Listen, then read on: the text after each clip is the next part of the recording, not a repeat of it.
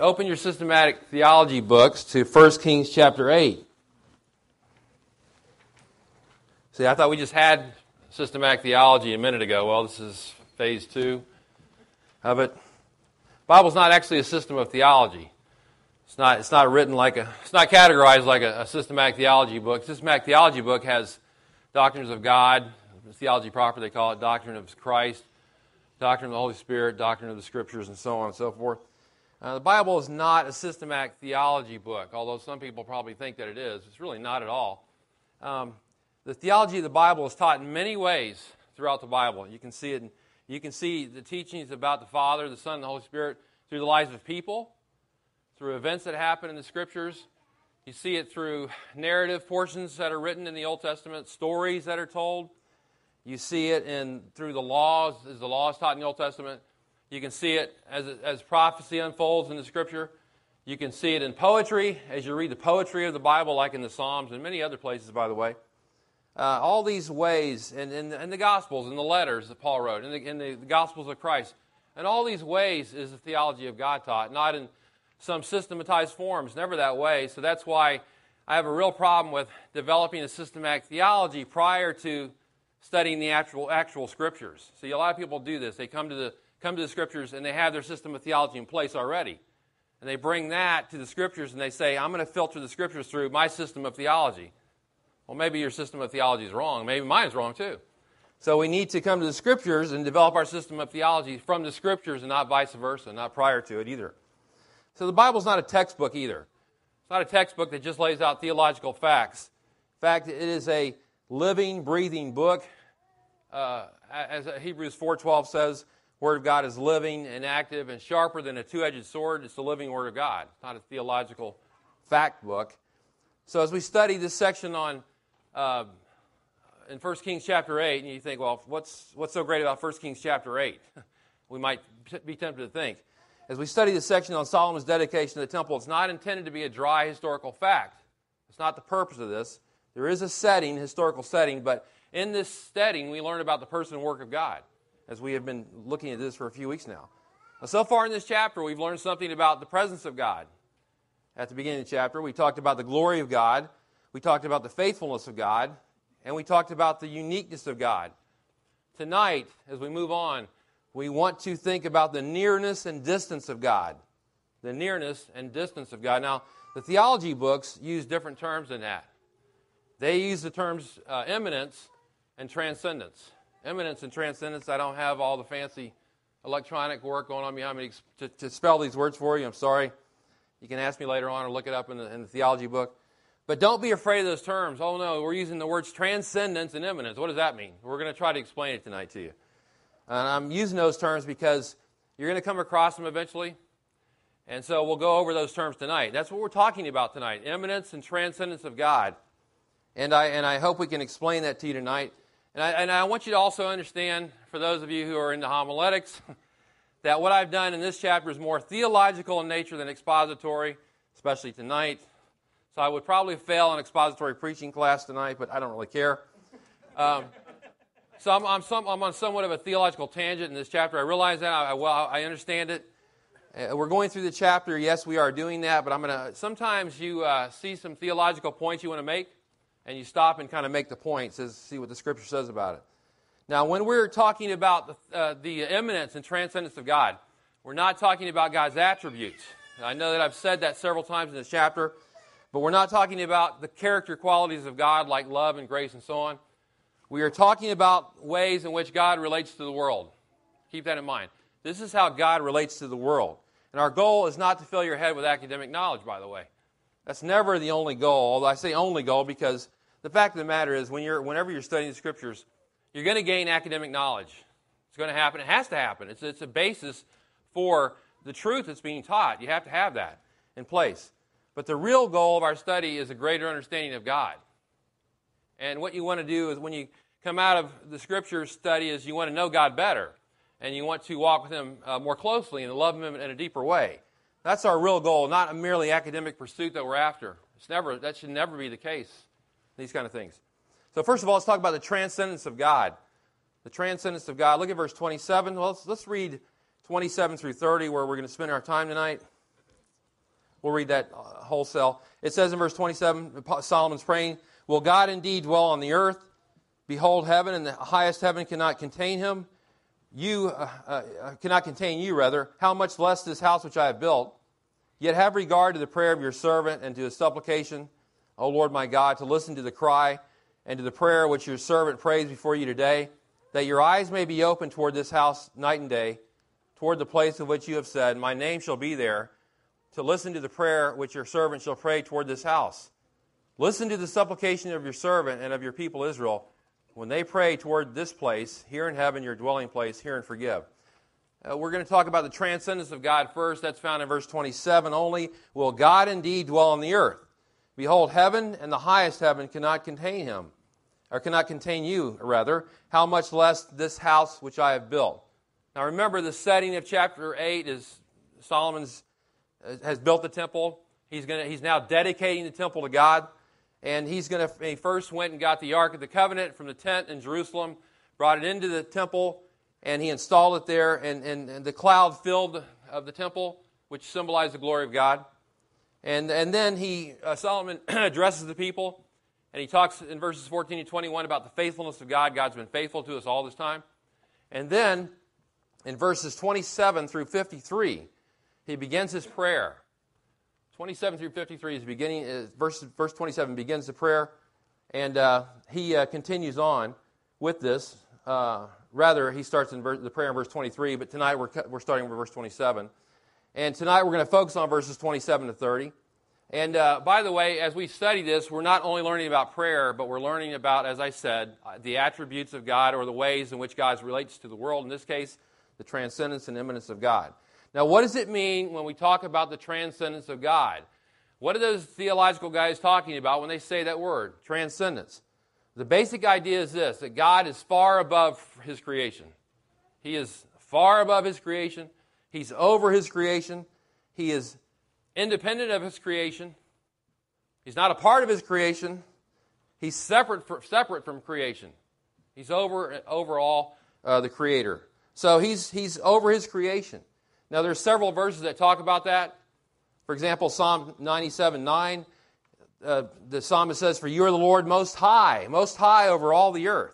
You are exalted far above all gods." We're talking about God being above the earth right now, above his creation. Psalm 83:17, "You alone, whose name is the Lord, are the most high over all the earth." Psalm 92:1, "It is good to give thanks to the Lord and to sing praises to your name, O Most High." And verse 8 of that same chapter, Psalm 92, "But you, O Lord, are on high forever." Psalm 47:2, "For the Lord Most High is to be feared, a great king over all the earth."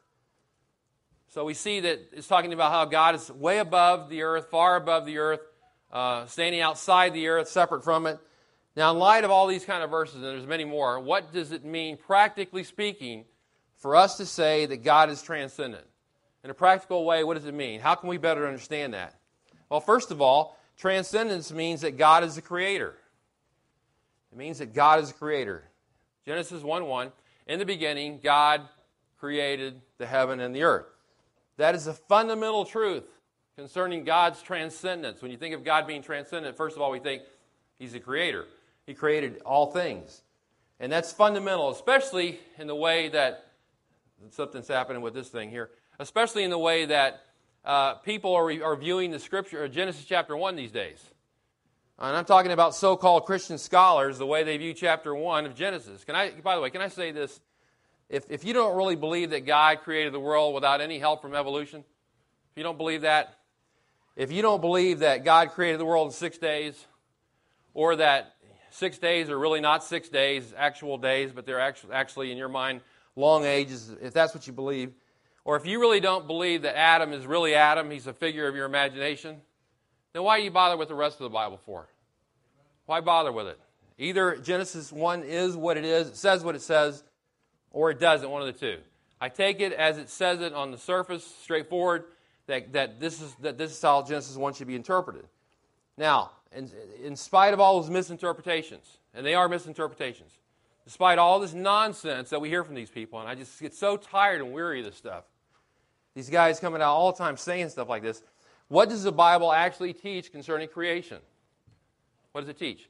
Well, it teaches this, very simple. God made the world from nothing, and He did it in 6 days, and He did it by His own power. He didn't need no help from anybody or anything or any system for any reason at all.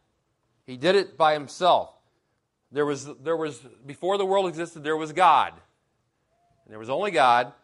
And then God created the world using no pre-existing materials. He used nothing to create the world. He did it by His own power. He created everything. The phrase in Genesis 1:1, the heavens and the earth, refer to everything. He created everything, the entire universe. Hebrews 11:3, by faith we understand that the worlds were prepared by the word of God, so that what is seen was not made out of things which are visible. What is seen was not made out of things which are visible. Romans 4:17, God calls into existence the things that do not exist. He calls into existence the things that do not exist. John 1:3, all things were made through Him, through Christ, that is, in that context. Without Him was not anything made that was made. How many things is it that were made by Him, through Him? It's all things, right? Colossians 1:16, for in Him, in Christ, all things were created. So God created the world, and therefore He stands outside of creation. Creation shows that God is transcendent, far above the world. Secondly, transcendence means that God is independent of creation. He's independent of it. In other words, He's not dependent on the creation. He does not need any support from the creation. He does not need any help from me or from anybody else on the planet. He does not need any help from any angel in heaven. He needs help from no one. He's independent. Now think of all the things in life that are vitally important to our sustenance. Think of all the things that we need. We need oxygen to breathe. We need water and food every day. Some people might think coffee and donuts as sustenance we need every day. I would say I can make the argument for coffee there. We need water and food. We need shelter of some kind. We need a job of some kind to make our way through this world. We have many needs. We're always in need. Everything about us is a need. Go to a prayer meeting, and what do we hear? 1,000 needs, right? We need this, and we need that, and we need all kinds of things, which is as it is, as it should be. We are heavily dependent upon the Lord. We depend upon Him for everything, but I will tell you this, the Lord is in no way dependent upon us whatsoever at all, period. He does not need you or I at all. If He never created us, it would not face Him, quite frankly. He doesn't need us from that point of view. He's totally self-sufficient. He does not need oxygen, food, shelter, water, any of it. Furthermore, we have no ability to support Him. We can't support Him. We're creatures. He's the creator. He doesn't need the creature. Now, the great thing is, even though He doesn't need us, He has chosen for His own reasons to redeem a people out of this world, to love and to cherish and to work with and to work through. And He's done that through the death and resurrection of His Son. So we can thank God for that, His grace and mercy. But He's in no way in need of anything at all. Now, Psalm 50, if you want to turn there, you can. Psalm 50, verse 7, is a great statement on the independence of God. Psalm 50, verses 7 through 15. In Psalm 50, verse 7, listen to what the Lord says. Hear, O my people, and I will speak. O Israel, I will testify against you. I am God, your God. I do not reprove you for your sacrifices, and your burnt offerings are continually before me. I shall take no young bull out of your house, nor male goats out of your folds. For every beast of the forest is mine. He says, I own it all. It's all mine. The cattle on 1,000 hills. I know every bird of the mountains, and everything that moves in the field is mine. Here's a great verse, verse 12. If I were hungry, I would not tell you, for the world is mine and all it contains. Shall I eat the flesh of bulls or drink the blood of male goats? Offer to God a sacrifice of thanksgiving and pay your vows to the Most High. Call upon me in the day of trouble. I shall rescue you, and you will honor me. He says, if I were hungry, I would not tell you. That's another way of saying I don't get hungry. I don't have any need of anything on the planet at all. I created it. I don't need anything from it to sustain me. He doesn't need anything outside of himself for sustenance. Numbers 23:19 says that God is not a man that he should lie. He's not a man that he should lie, nor a son of man that he should repent. Has he said, and will he not do it? Has he spoken, and will he not make it good? God has no need of repentance. We always have to confess our sin and repent, right? Constantly. But God has no need of repentance, as men do, as women do, because he never sins. He never sins. He's never even tempted to sin. So he doesn't need to do that like we do. He doesn't have that need to get. He doesn't have the need for atonement. God doesn't.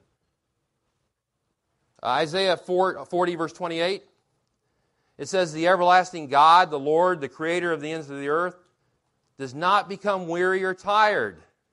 He created the earth. He doesn't get weary. He doesn't need to take a break. He doesn't get winded.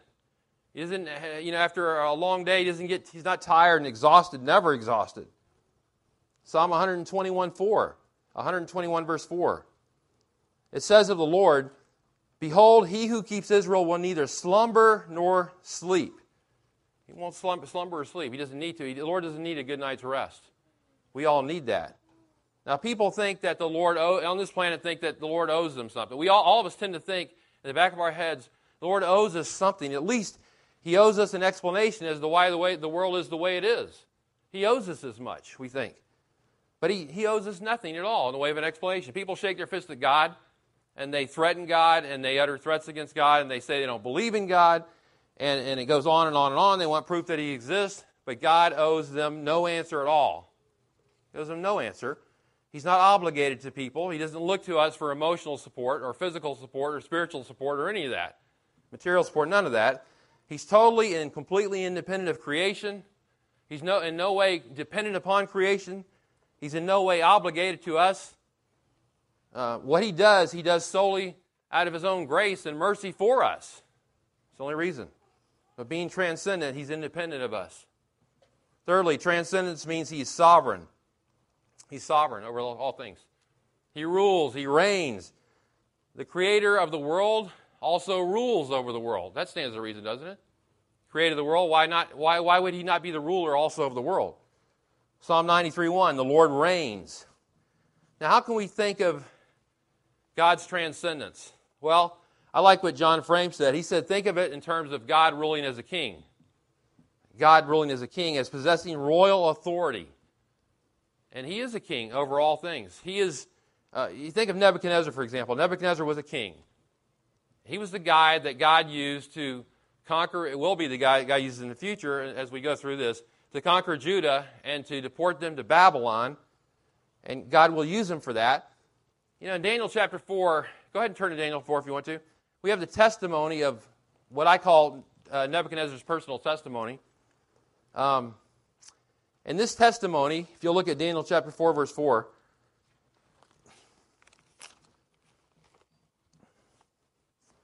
in this testimony, he says in verse 4, "I, Nebuchadnezzar, was at ease in my house and flourishing in my palace." Man, things are going great for Nebuchadnezzar. He is basically running the whole world this time. And he is flourishing in his palace. Those are true words. So far, so good. But then he has, Nebuchadnezzar's always got to have a dream, right? He's always dreaming. And usually the dreams aren't all that great. Sometimes they're better than others.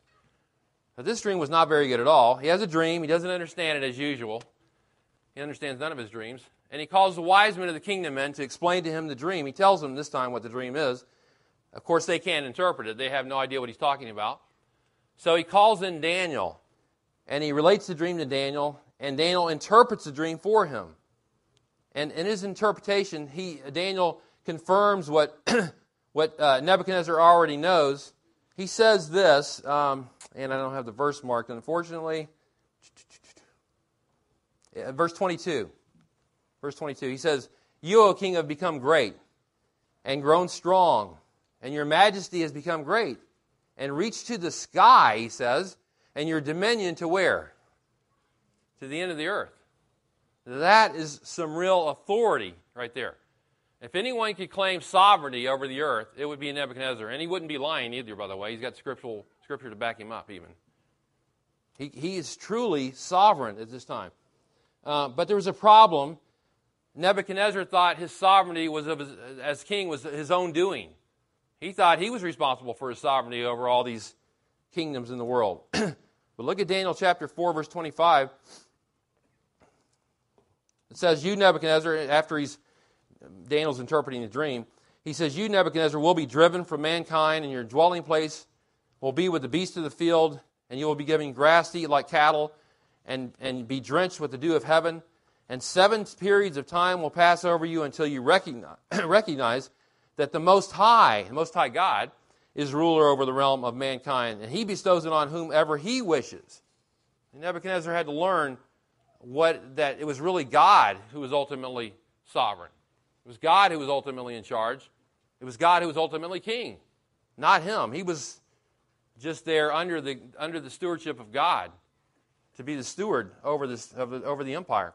About a year later, he gets this dream, and he says, you're going to get zapped, basically. You're going to have to, in the dream, he says, you know, God's going to punish you because you don't recognize that he's sovereign. He's going to make you eat grass in the fields like cattle would, and you're going to act like cattle and think like that, and you're going to be disciplined by God.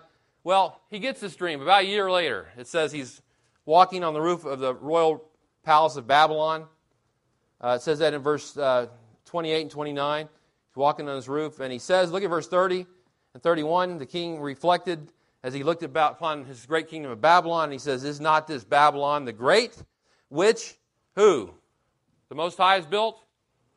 He says, which I myself have built as a royal residence by the might of my power and for the glory of my majesty. He says, I did it myself, I did it my way, as someone was once known to say, and I did it for my glory and my honor. I did it for myself. He says, I did it for myself. And then in verse 31, while the king was in the words, while the word was in the king's mouth, a voice came from heaven saying, King Nebuchadnezzar, to you it is declared, sovereignty has been removed from you. I'm taking away your sovereignty. I gave you sovereignty, now I'm taking it. The Lord gives and the Lord takes away, right? I gave you sovereignty, and now I'm taking it away because you haven't learned the lesson yet. He had to learn the lesson we all need to learn. What is that? God is sovereign. We're not sovereign. God is sovereign. We're only managers of what God has given us. Whatever you have, by the way, whatever I have, God has given it to you to manage and to be a steward over it. And that's it. You're not sovereign over anything. Anything could change. Life could change now, quickly. God has made us stewards of what we have. Kings and rulers here on earth there may be all over the world, but God is the only true one, that's transcendent, the only one that's sovereign. God gives people what authority they have. And God is the only person that is absolutely transcendent, and so God is the only one that's absolutely sovereign. Fourthly, the transcendence means he is uncontainable. He's a creator, he's independent, he's uncontainable. What do I mean by that? Look at 1 Kings 8:27. 1 Kings 8:27. This is what Solomon is driving at in 1 Kings 8:27. He says, will God indeed dwell on earth? Behold, heaven and the highest heaven cannot contain you. How much less this house which I have built? The heaven and the highest heaven cannot contain you. And if you read the parallel passage in 2 Chronicles 6:18, it says, but will God indeed dwell with mankind on earth? Will he dwell with mankind? You can't put any limitations on God, in other words. You can't put him in a box. You can't contain him, is what he's saying. And he says it in several ways. First of all, he says earth cannot contain him. You know, earth, as I said, is the perfect place for us to live. The sun's position is just so, in such a perfect place that the sun won't burn us up and we won't freeze to death as well. We have the necessary oxygen to survive.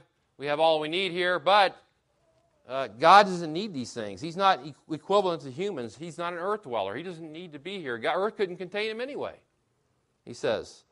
He created the earth, and the confines of the earth could never contain God. We might think, well, this is a big planet, but that doesn't mean it can contain God. It can't. Nothing can. And then he says heaven cannot contain him.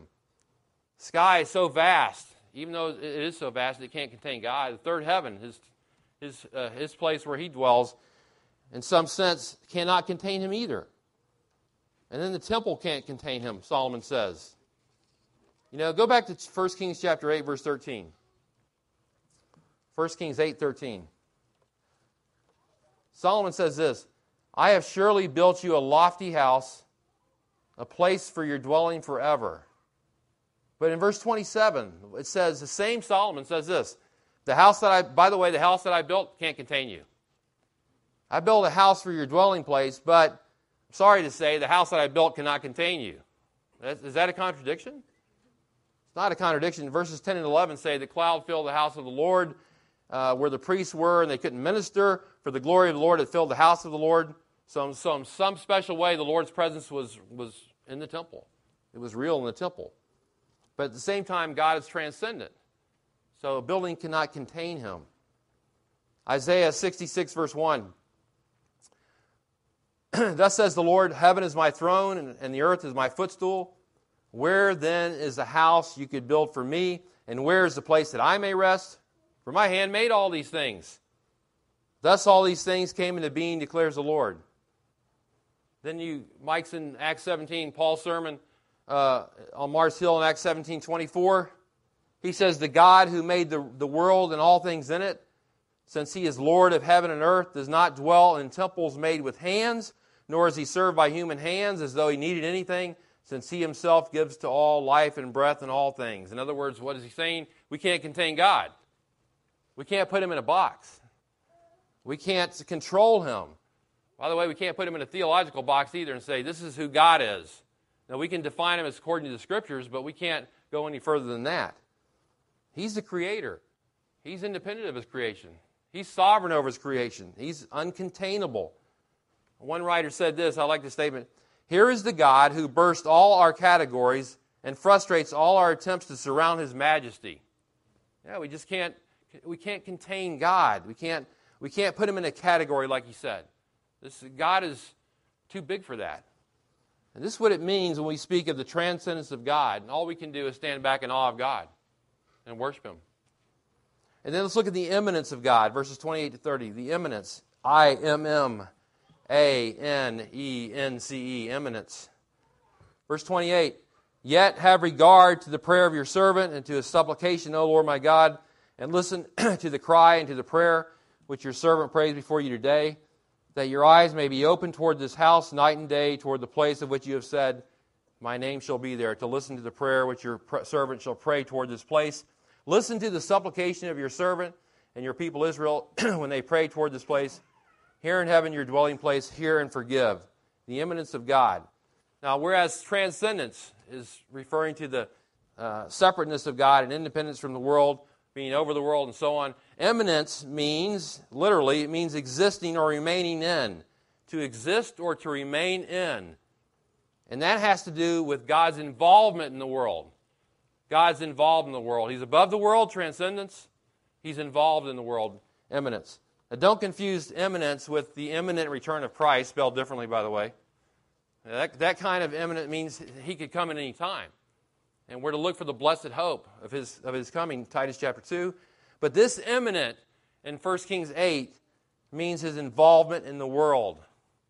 And these two truths, transcendence, eminence, they're not opposed to one another. They work in perfect harmony with one another. The God who creates the world and is in no way dependent upon the world, yet is heavily involved in the world, amazingly.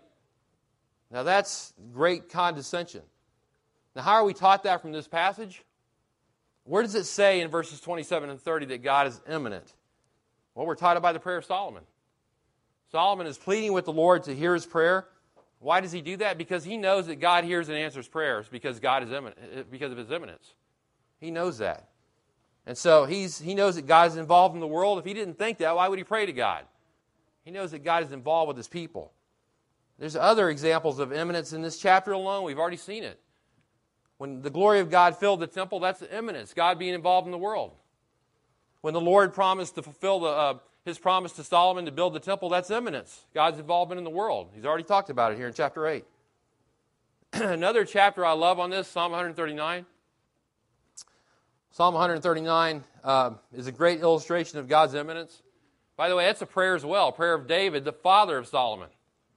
And in that prayer, Psalm 139:13, the great verse David prays, he says to the Lord, for you form my inward parts, You wove me in the womb. You formed my inward parts. You wove me in the womb. Now that's some serious involvement from the one who stands outside of creation, from the one who created the world. But the fact is, the creator of the world is also intimately involved with the world. So much so, it says here, he's involved in the formation of the baby in the womb. That's why abortion is so horrible, by the way. That's why it's such a vile thing these people are doing at Planned Parenthood. That's why they're going to answer to God for one day for what they're doing. Even if they don't answer to anyone here. Apparently they're not going to answer to anyone here, it doesn't look like. But they will answer to God one day. The great passage in Isaiah 40 I like to refer to, that says at the end of that chapter, it says, "The everlasting God, the creator of the ends of the earth, does not become weary or tired." That same chapter says, also says, "He gives strength to the weary, and to him who lacks might, he increases power. Those who wait for the Lord will gain new strength." Well, it says both. God's transcendent, creator, and yet he's the one, Isaiah 40 at the end of the chapter, he's the one that gives strength to those who are weary as well. That's why does it say that? Because God's both transcendent and he is also a God of eminence. Jeremiah 23:24, the 23:23 and 24, the verses that Stephen read earlier. God says, "Am I a God who is near, declares the Lord, and not a God far off?" He's not one or the other. He's both. That's the clear biblical teaching. Now, there is a teaching called deism, D-E-I-S-M, deism, that says that God created the universe and then he remained apart from the universe. He permits the universe to govern itself by natural laws only. That's what that says. In deism, God's compared to a clockmaker who makes a clock and then he winds it up and lets it run on its own. And that's what deism is. So in deism, God makes the world and he backs off. And he says, okay, I've made the world, I'm going to let it run on its own now. It can do whatever it wants to. There's no further involvement from God in it at all. According to deists, God does not intervene in history. He doesn't do any miracles. He answers no prayer. He never exercises his providence. By the way, deism doesn't accept the revelation of God's word. It only accepts reason. They got to reason things out all the time. So deists would embrace transcendence, the fact that God's far off, but they would never embrace immanence, the fact that God's involved with the world. And you might say, well, what are you saying that for? We're not deists here. Nobody in this church is a deist. We believe that God is involved in the world. Well, I would say the same thing about myself, but I have to ask you and me some questions. Do we pray like Solomon did in his prayer? Do we plead with God the way Solomon does in his prayer? Do we take prayer seriously the way Solomon did in this prayer? Or is our prayer life practically non-existent? Think about that for a minute. Is it just become a routine that is nothing more than a formal routine rather than real communion with God? Is that all prayer is to you? Do we cling to the promises of God as Solomon did? He talks about, again and again in this chapter about, God, you promised that you would build a temple, and now you're fulfilling this promise. Thank you for fulfilling the promise. You're faithful, God. Do we think in terms of God being faithful to us? Do we think about the promises of God? Do we believe in the promises of God? Do we rely on them like Solomon did? Do we take his word seriously like Solomon did? Do we really believe, as Solomon did, that God will intervene if we'll pray to him? Do we believe that? We say we're not deists, but do our actions and attitudes betray us? Do they betray us? We may not be deists in belief, but we could be in practice. We could be practical deists, like we talk about practical atheists. Practical deists could be seen by the fact that we don't trust God when a circumstance hits us, and we don't trust him to meet our needs. Could be seen when we're worried about things in the world, worried about a lot of things, and we're weighed down with the cares of the world and the worries of the world. That would make us practical deists. Are we living like that, like a deist? Do we live in such a way as we are practically denying the immanence of God, the involvement of God in the world, in our own lives even? Do we think he's involved in our lives? As Christians, we hold to both truths. God is transcendent, great creator, sovereign, and he's also immanent. He's involved in our lives. Both are true. Neither can be ignored. Look at verse 30. 1 Kings 8, it shows both sides of the equation. Solomon asks the Lord to hear his people when they pray. That's imminence. While at the same time, he's in heaven listening to the prayers. That's transcendence. Our Father who's art in heaven. He's our Father, imminence. He's in heaven, transcendence. And it goes on like that throughout the Scripture all the time. The Lord is so far beyond us, and yet He makes Himself accessible and available to us. That's amazing condescension that He would do that. The hymn says, that I wish I would have told Stephen earlier about, the hymn says, this is my Father's world. It's my Father's world. It's His world. He created it. He rules over it. He's deep, and yet He's deeply involved in it at the same time. He's not standing back, standing aloof from it, as if He doesn't care. If you read the Scriptures, you can see again and again, He's always involved in His creation, intimately involved in His creation. As He does so many things, He draws people to Himself, and He's still involved in His creation to this day. Draws people to Himself to be saved. He's involved in the process of sanctifying believers. He providentially guides us. He's always intervening. Now, possibly the greatest act of intervention ever, the greatest act of imminence ever was the incarnation of Christ. You talk about God being involved with the world intimately, and what greater way could He be involved? And if you look at Matthew chapter 1, you don't have to turn there, but there's two statements in Matthew 1. You can turn there if you want to. It shows His imminence clearly.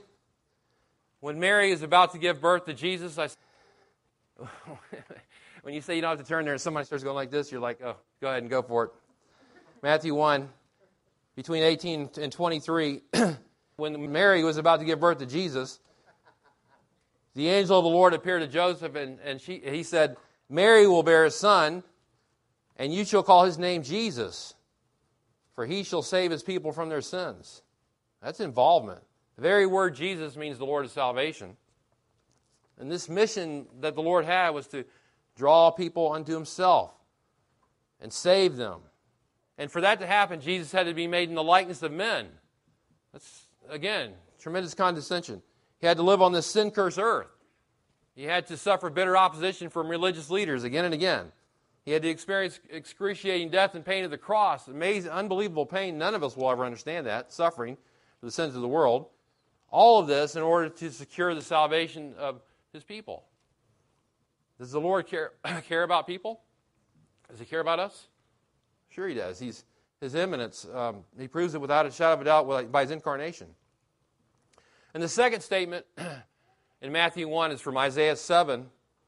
There's the quote in Isaiah 7, Behold, the virgin shall be with child, and shall bear a son, and they shall call his name Emmanuel, which translated means God with us. Maybe we could give the very definition of imminence is that God with us, Emmanuel. That is involvement, serious involvement with His people. And when people saw Jesus with their own two eyes, they saw the imminence of God on display. There's one more thing I want to say about this. Believers can see God's imminent involvement, or His imminence and His involvement with them in the person of the Holy Spirit.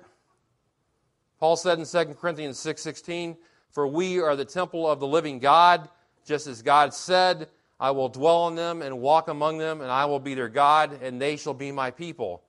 It's an amazing fact that we take for granted, but God dwells in us through His Holy Spirit. That's imminence, amazingly. Solomon built a physical temple to glorify God, but we are the spiritual temple for the dwelling place of the Holy Spirit. And so Solomon's prayer teaches us both truths concerning God. Imminence, transcendence, the heaven and the heaven of heavens and the temple cannot contain Him. Nothing can contain Him because He's far beyond our reach. And that's because of His transcendence. Yet Solomon asked the Lord to hear his prayer because he knows that God's imminence. He's a God who's afar off, but He's a God who's also near. On the one hand, we give Him praise for His great power in creation and His absolute sovereign rule, but it doesn't stop there, as if that's all there is to God. He's not out there somewhere. We can't connect with Him. We can't contact Him. We don't know who He is. That's not how it is. There's something more going on here. He is a God who loves His people, and He's a God who hears our prayers. He is heavily involved with us. The question is, are we involved with Him? Let's pray. Lord, we thank You for this time tonight and for Your word. Again, and we pray that we're thankful that we can learn about You more and about who You are. We pray we'll take this to heart tonight, realizing, Lord, that we can be involved with You, Lord, that You love us, You care about us, that You're not out there somewhere, that we can't contact You. We know that we can, even as we're praying right now. As we look into your word, we pray we will be those who walk closely with you, because we know that your God is not only far off but near. And we thank you for this, and we pray this in Christ's name. Amen.